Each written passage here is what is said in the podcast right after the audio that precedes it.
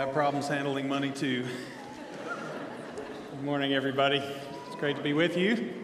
Hope your uh, preparations are going well for a week from today. I was reminded uh, towards the end of the week how important preparation is. I had a conversation earlier, um, right after staff meeting. Sean Burrow and I talked about maybe uh, going down and seeing the College Station game. Uh, at least we made it um, in, in Dallas. And so, you know, Christine drove in. Uh, our whole family's here. We thought we're going to load up the van. We're going to go up to Dallas. We're going to watch the game. And I asked Sean on, on Monday, when is the game? And he said it's Friday at, 8, at 7 p.m. I Thought, okay, great. So Christine hurried and rushed, and we piled up the van. We got all the snacks ready to go. We're about to pull out. That's why you got the text when you did, Monty. I'm like, isn't there some code for this or something like that? We're about to pull out, and I'm thinking, I know it's high school football game, but you know, maybe you can't just walk up and get tickets. I don't know. So we, as David wants you to look online, he's looking around to buy the tickets, looking around, and of course, some of you know, it was Saturday at 11. Fortunately, we found that out before we left, and we came back and enjoyed the evening and didn't drive to Dallas. We're now grateful for that. Again, congratulations to College Station for making it, but that wouldn't have been a pleasant trip, just so you know. Preparations are incredibly important. We are preparing for Christmas spiritually as a community in this beautiful season the church has recognized for a long time. A fancy word for it is Advent. Um, but we understand this is just a biblical word. It's the Latin version of the word that's been in all the passages in Matthew we've looked up up until this moment. Um, the word to come or to arrive or to show up, and we're just preparing our hearts for the God who shows up. That's the way to think about this season. And yes, we are obviously thinking about the God who shows up in uh, the baby uh, that we're going to celebrate a week from now, but we also recognize Advent's all about preparing our hearts for that one who will come back not as a baby, but as the reigning king of the universe and set everything right. And we also recognize that this God keeps showing up. And so we're saying, what does it look like to prepare our hearts for the God that shows up in the world? And one of the ways we did this is this simple symbol. We recognize the incarnation, the come of Jesus in the world, is light in a dark place. And so we visualize that in the four weeks leading up to Advent with purple candles uh, color of royalty. The pink is kind of a turning towards hope and joy and all of that that comes. This will be lit. The white candle um, representing uh, Christ coming into the world, that will be lit in our Christmas Eve service. I invite you to come and celebrate that with us. So we're going to light these. And as we do, I invited you the last couple weeks, if you're just joining us, I want you to think about some place in your life or in the world that you care about where you, there needs to be some light. And we pray into that. And so let this be a prayer as I'm lighting these candles, and I will give you a moment of silence and we'll pray some words that have been prayed in this moment for a long time. Where in your heart or in the world around you do you need the light of God to come, for God to show up? And let this be a visual prayer for that.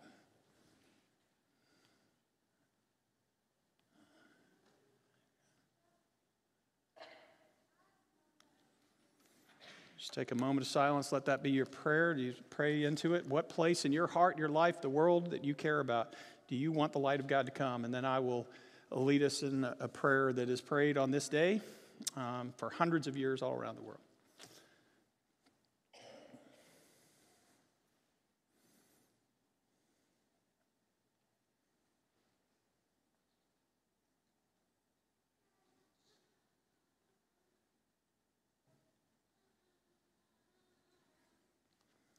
Let's pray. Almighty God, purify our conscience by your daily presence, so that your Son Jesus Christ, at his coming, may find in our very lives a fit dwelling prepared for himself. We pray this through him who lives and reigns with you in the unity of the Holy Spirit, one God, now and forever. Amen. I'm going to begin by reading the text uh, for today. As you know, if you've been here with us, um, all of our Advent texts are taken from the book of Matthew.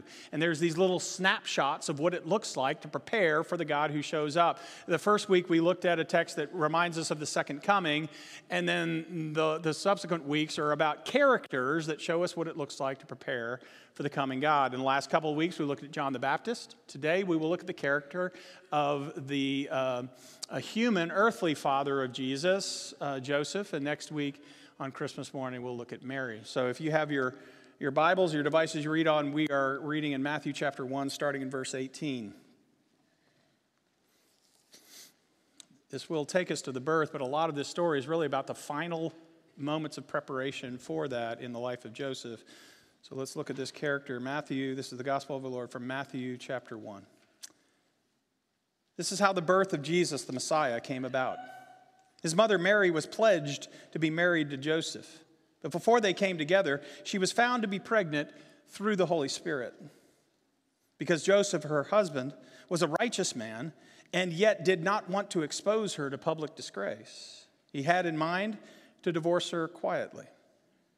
But after he had considered this, an angel of the Lord appeared to him in a dream and said, Joseph, son of David, do not be afraid to take Mary home as your wife, because what is conceived in her is from the Holy Spirit.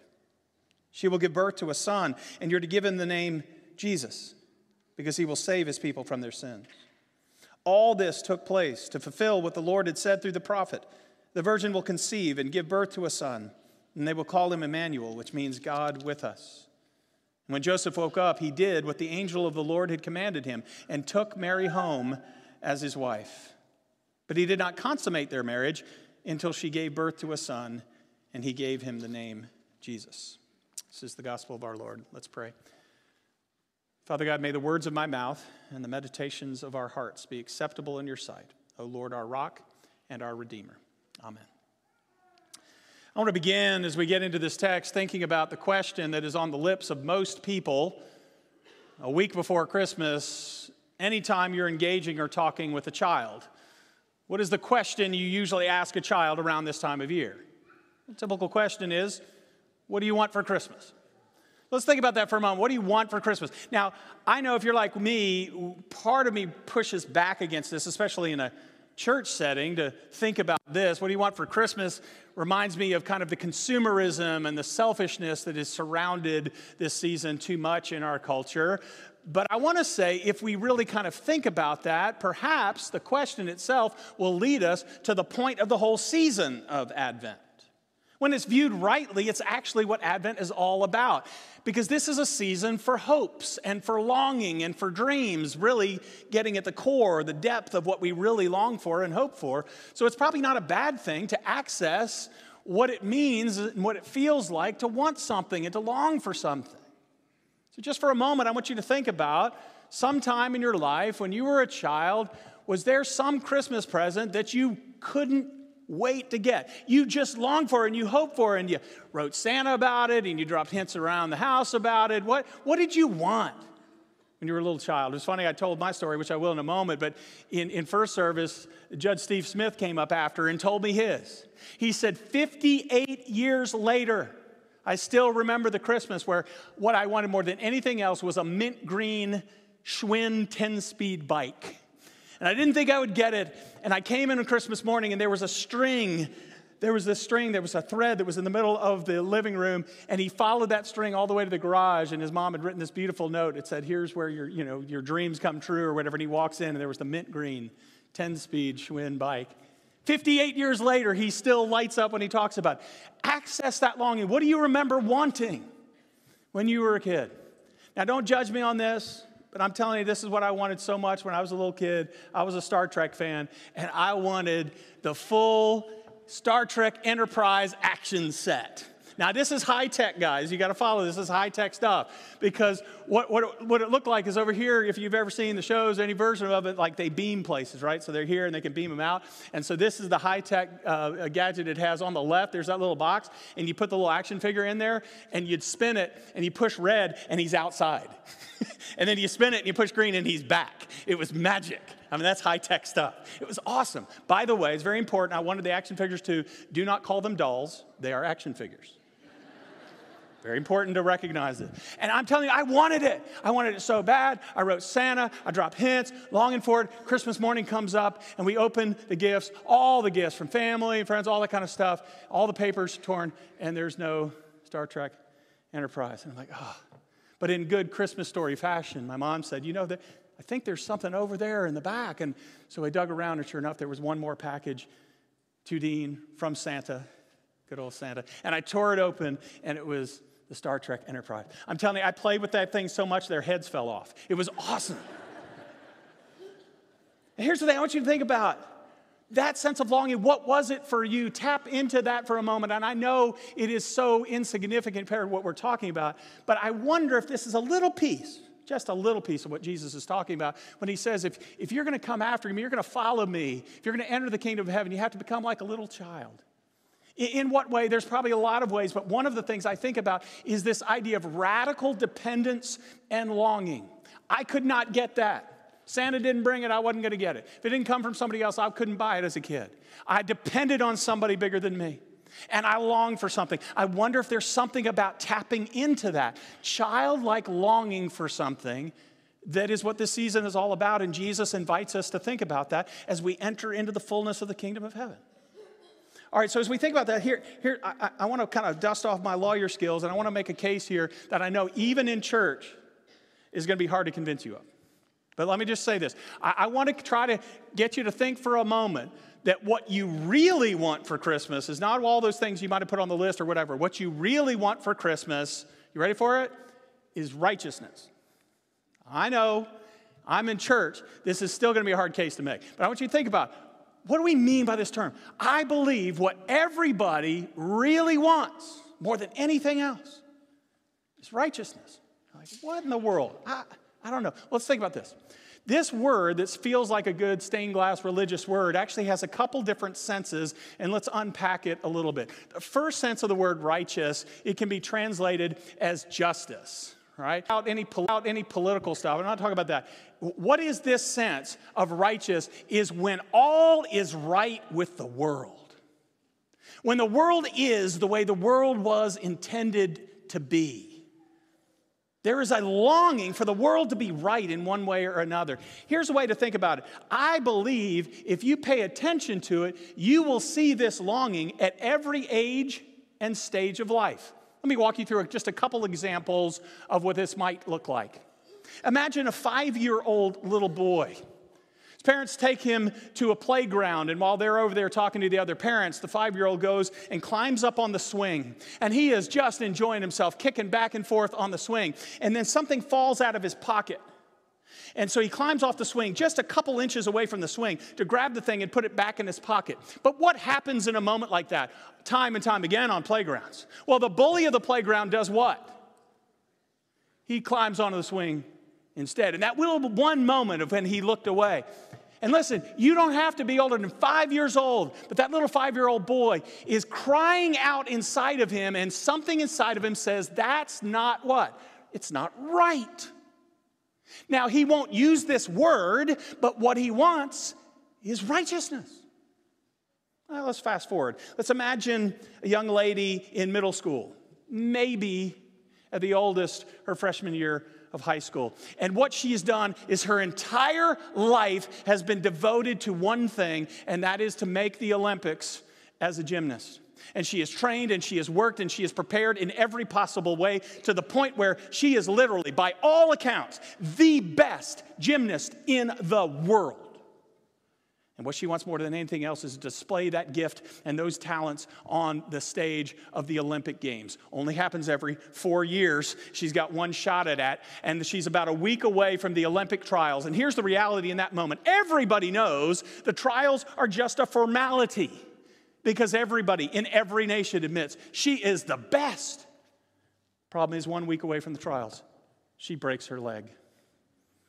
And as she sits on the bench and watches the television displaying what is going on there, other people might say, well, that's just life. But in her heart and in ours, something inside of her says, what? That's not right. And what she wants there is righteousness. Now, fast forward to near the end of our lives. Every single person in this room, and many of you already have had this experience, you will walk in one day to a hospital room and you will sit next to someone that you love more than life, taking their final breath. And here's the reality you don't even have to believe in God to know this. Something inside of you, in the face of death, will cry out with every part of your being what? This isn't right. Death is not the intention for a God who created a world with life. And what do you want in a moment like that? You want righteousness. And I believe at every age and stage of our life, something inside of us is crying out for the world to be set right. That's one sense of righteousness. The other one is a term that we can translate as justification. Simpler way to put it. If justice is the longing for all things to be right in the world, justification is the longing for all things to be right with the one who made it. And again, I would even argue this you don't even have to believe in God to know that there is something inside every human being that longs to be in harmony and in sync with something bigger than you. Now, here we call that God and we worship Him as God. But there is a longing to be right, not just with the world being right, but me and the people that I'm around to be in sync with the one who made the world. And so you'll see language like this. This is what Jesus is talking about in the Sermon on the Mount, where he says, Seek first what? The kingdom of heaven and his righteousness. That's what we're longing for, is the righteousness of God. And so there is, early in the Sermon Mount, the longing for the first kind of righteousness. Blessed are those who hunger and thirst for the world to be right, for justice and righteousness. And then Jesus calling us at the end of the Sermon on the Mount to this. I would argue that what we want more than anything else is righteousness. We long for the world to be right, and everything inside of us says, I want me to be the person God created me. I want my community to be in sync with the one who made me. We long for, and that's the gift we want most. Now, why do we do all that for this story? Because it is critical to understand that as we go into these final moments before and leading up to Jesus' birth, if we're going to understand anything about this guy, Joseph, what we need to understand is he already had what we all want. He had righteousness. In fact, this is the way it puts it in verse 19, one of the most important verses if you want to unlock the character of Joseph. It says, Because Joseph, her husband, was a righteous man. Hebrew word for that was a noun. They would call this a certain person, if you elevated to this status, they would call them a sadiq. And it's uh, transliterated this way either a T or an S starting S A D I Q or S A D D I Q. It's been transliterated several different ways. Sadiq. It is the Hebrew word for righteous and you got the status of being someone who was a Sadiq. If you had built your life and your reputation and character to a place where people would look at you and say, There is a righteous man, there is a righteous woman. He built up the reputation of being a Sadiq. And you need to understand this it takes a lifetime to do it. Imagine it this way Imagine a business leader who works their way up to the point where one day they are offered the job as a CEO of a Fortune 500 company. That would be a kind of business version of a Sadiq. Jot down several examples of this. Imagine an athlete that had worked their point, their, their craft to the point where um, they performed for such a long time that they are elected to the Hall of Fame in whatever their sport is. Or imagine an actor or a musician or an artist getting a lifetime achievement award. You get the sense of what a Sadiq is? It is a status that you get, but it takes a lifetime to earn it. And the scripture says, before anything else, you need to know that Joseph was a Sadiq. He's a Hall of Fame Jewish person. And whatever we might think, whether I made the case about being righteous or not, is the most important thing. In their culture, this is what every Jewish guy wanted to be known as a Sadiq. And that's why it's so difficult because he is engaged to be married to Mary, and all of a sudden the text says she was found to be pregnant. Wonderfully elusive in the way it describes that. Did something happen where he discovers that and he re- recognizes it? Did she come and tell him? We don't know. But all of a sudden, he has a quandary because he's wrestling as a righteous man with what to do in this moment. And I love, don't rush past this, I love verse 20. It says, while he was considering this, he's wrestling with it. God, in God's wisdom, lets him struggle for a little bit about what it means to be righteous. He lets Joseph wrestle with what righteousness actually looks like. By the way, people of God have been struggling ever since. What does it mean to be righteous? He's wrestling with this, he's struggling with this, and God lets him struggle. But you have to understand, he already had what all of us long for and might not even know. He was a Sadiq, he was a righteous man.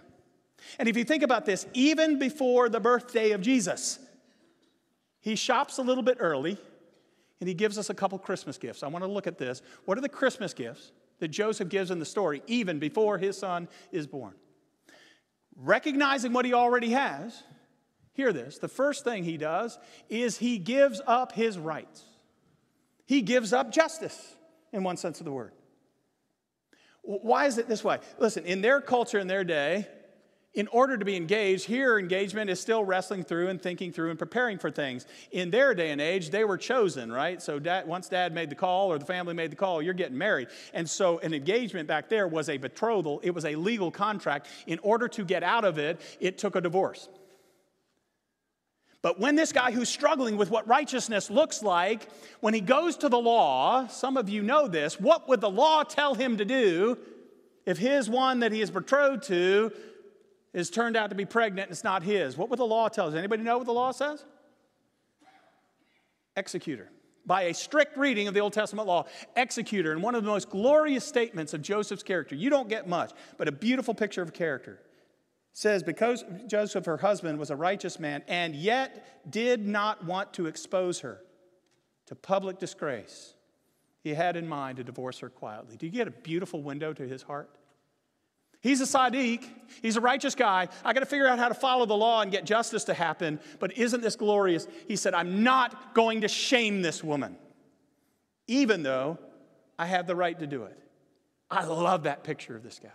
He wrestles with how to satisfy justice and righteousness as a Sadiq in a way that still extends mercy. I want you to think about this for a moment. The decisions we make have a ripple effect throughout the ages. We talked about, had a whole series talking about that. I love how Bailey gave us a, an image for our live out portion of our mission statement. That, that the choices we make is like a drop in the water and it, it has ripple effects. I want you to think about the ripple effect of Joseph's character here in this moment. Satisfy justice, give up his rights in a way that still preserves mercy extended to another person. Let's think about that ripple effect of this. I want you to fast forward from this moment about 30 years. And if you walk through just any typical Middle Eastern town, you might find yourself coming on a place where there was a particular day they were fighting, as church people tend to fight sometimes, and they were arguing and fighting about different interpretations of the law and scripture. And some of the religious leaders of that time thought, I've got a way to trap this guy, Jesus. The son who was born here is now in his 30s, and we get this picture. They're going to trap him because they've got a, a sense that the reputation of this guy, Jesus, is he's a pretty merciful guy. So, what do they do? They grab a woman who is caught in the act of adultery, drag, drag her into the middle of the town, throw her in the middle of the community, and they put her in front of Jesus and say, What does the law require? You, a Sadiq, what does the law require for this woman? And everybody knew what the law required. What? Her execution. And Jesus masterfully does something. We could go into the story more in depth later, and we will, but what I love is he he says, okay, we'll follow the law, let's do it, but you first. And whichever one of you is without sin, you throw the first rock. And one after another. Isn't it interesting, by the way? The youngest are the least gracious. The youngest last drop their rocks and they leave. Jesus found a way to preserve the vision of the righteousness and justice of the law, but in a way that did not expose this woman to any further disgrace and he found a way for mercy. Here's the question I ask you Where did Jesus learn how to treat a woman like that? Where did Jesus learn how to treat a human being in need like that? He learned it from his dad. And if you ask me, by the way, which dad are you talking about? My answer is yes. Isn't it glorious that before his son is born, Jesus, his earthly father, gives us a picture of what his son will do when he dies. Find a way to satisfy justice in a way that extends mercy to everybody. Isn't that awesome? Joseph did that gift to the world by giving up his rights. Second Christmas gift that he gives is he gives up his status. He gives up his status and his power. In that culture, in Jewish society, being what he was before this moment had incredible clout, incredible reputation, and he gives it up in the moment. So you think about what he does here. There's a repetition of, of, of verses in verse 20, uh, the statements in verse 20 and verse 24. The angel's command and then his obedience. What does it say? God comes to him and visits him because this is a crazy situation, and he says, Don't be afraid to take Mary home. What is he saying? God Himself says, I know you're struggling with what righteousness looks like. Let me tell you, and trust me on this, the Holy Spirit's behind it, but let me tell you this don't be afraid to take her home. In other words, tie your reputation to this woman. For the rest of your life, you're going to tie your reputation. You take her home, you consummate the deal, you are going to be her husband, she's going to be your wife. And then he goes on to command something else. What does he say? Name him Jesus. By the way, often in that culture and society, the mother named the child. Go look at Rachel's story. Thankfully, Joseph comes in and rescues Benjamin from being called son of my pain, and he changes it to son of my right hand. But, but the, the mother usually named the child. What's going on here? What is, what is God telling him? Name the child. It's more than just a naming ceremony. What is he doing in this moment? He is adopting Jesus formally into his family. In other words, what God is telling him, I want you to tie your reputation not to just to this woman, you tie your reputation to this boy. And I'm telling you, for the rest of his life, it was. And that's not an insignificant thing in Jewish culture. Let me give you a taste of this can play for you. You can look this up somewhere if you want to. There's a little playful thing. It's called the Facebook Christmas story. Maybe you've seen this before. Um, and it's a little playful uh, depiction of what would the Christmas story look like if it came out in status reports in social media. Let me, let me give you an example of though. It, won't play. I'll just give you an example here. Uh, picking up in the middle of the story, Joseph um, uh, puts out his status in this way. He types out, just had a vivid dream. Mary is indeed with child. Friend number one shoots back Wait, you got Mary pregnant? Joseph, no, no, our child has been conceived by the Holy Spirit. Friend two, what? Joseph writes back, I know it sounds crazy, but an angel told me. Friend number three pipes in, oh, that's convenient. And then it ends with this 23 people unfriended Joseph. And we chuckle, but what I'm telling you is it happened. Because for the rest of his life, he tied his reputation to this woman and he tied this reputation to this child. And if you read the text of the Gospels closely, they all treated him as tainted in his reputation. When they were attacking Jesus, for example, some of the leaders would say, Isn't this Mary's son? There's a word for that, by the way, and I won't say it, but they're saying something and they're digging at him when they do. That's not Joseph's boy, that's Mary's boy. When Joseph made the decision to follow the vision of God in a dream, he made the choice to give up his status. Listen to me, can't be more clear than this. I got to say it this way. When Joseph agreed to follow the angel's direction at that moment, he gave up being a Sadiq. In Jewish culture and society, he let go, hear me, of a reputation that took him a lifetime to build in order to follow God and trust Him. And isn't it astounding that in that time and in that moment, He gives up His righteousness? Why? So that the whole world might get it. And He gives up His status so that the entire world might get a status renewed in them. And what's cool, there's so much deep going on here we can't get into. Go read through the book of Matthew, and what you will find is throughout the book, Jesus will keep talking about a better righteousness and a higher righteousness. In other words, in this story, God stays with him as he wrestles with what righteousness looks like, and he comes back to tell him, It's bigger than you knew. And yet you gave up on Jewish righteousness, but I'm giving you a deeper righteousness. When you tied your reputation to this child, you changed the whole definition of what it means to be a Sadiq. Isn't that glorious? So here's, here's my thought. As we wrap this up, here's my thought. Maybe we change the question. Maybe the question isn't so much, what do you want for Christmas? Maybe the real question is, what are you willing to give? What are you willing to give? Joseph, the earthly father of Jesus, has modeled what preparation for the incarnation looks like when he's willing to give up status and rights and reputation and whatever so that somebody else might become more. And in the process, he doesn't realize that when he did that, he got back a better righteousness than he gave up in the first place. Isn't that glorious? What are you willing to give up? Think about it this way. You know what part of he gave up? And I think this will really hit a lot of us personally. He gave up the storybook Christmas. Does anybody have difficult Christmases? Right? We all talk about it's wonderful. I just want to honor the fact that some people, Christmas with your family is hard for any number of reasons. It might be loss, it might be dysfunction. I know people that I care deeply about who cannot go home because of the dysfunction of the family. Isn't it wonderful of God to give us the original Christmas story that's a mess. Isn't that great? Love the way one writer puts it. Listen to this. In the less than perfect Christmas story, God does something new. And if that's what happened in the first Christmas story, what about ours? If we're willing to give and not just fight and receive, if we give of the gift that we have, if we're willing, here's the thing if you follow God's calling and prompting, you might be invited, just like Joseph did, to do something strange and unexpected, entirely trusting that God is behind it.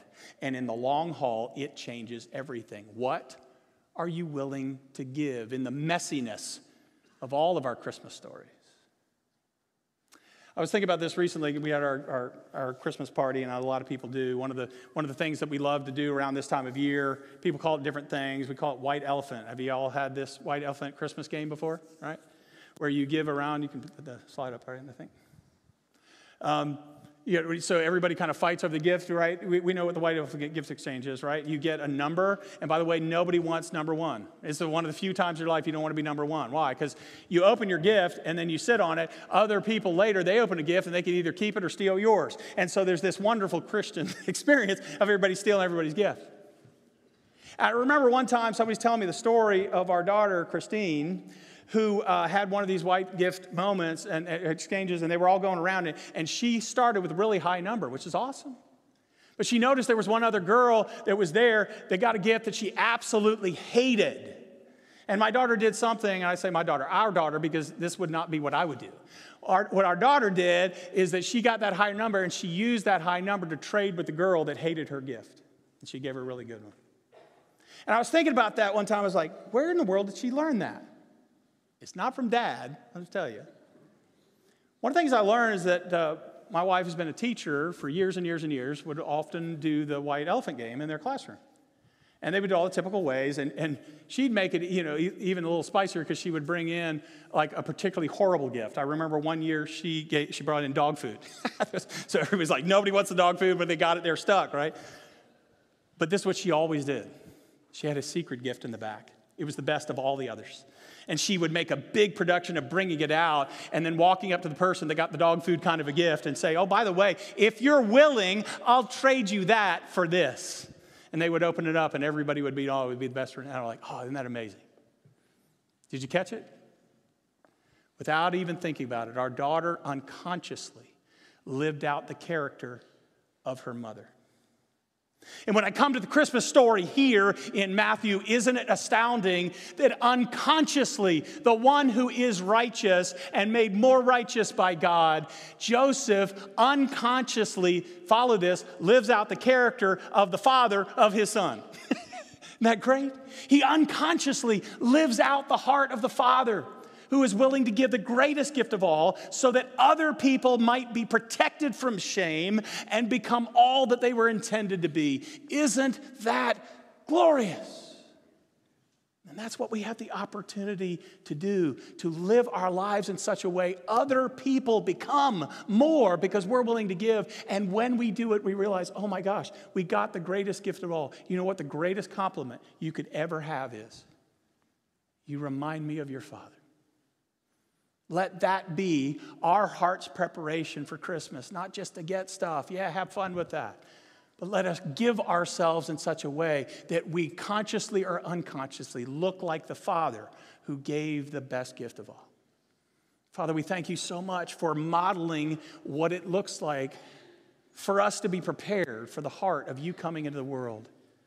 I love the classic passage. God, you love this world so much that you gave. You gave.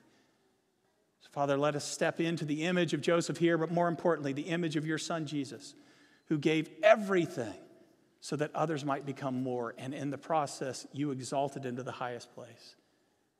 Father, let us step into your vision and your purpose for this season. And we pray this for the glory of your name. In the resurrected name of Christ, we pray.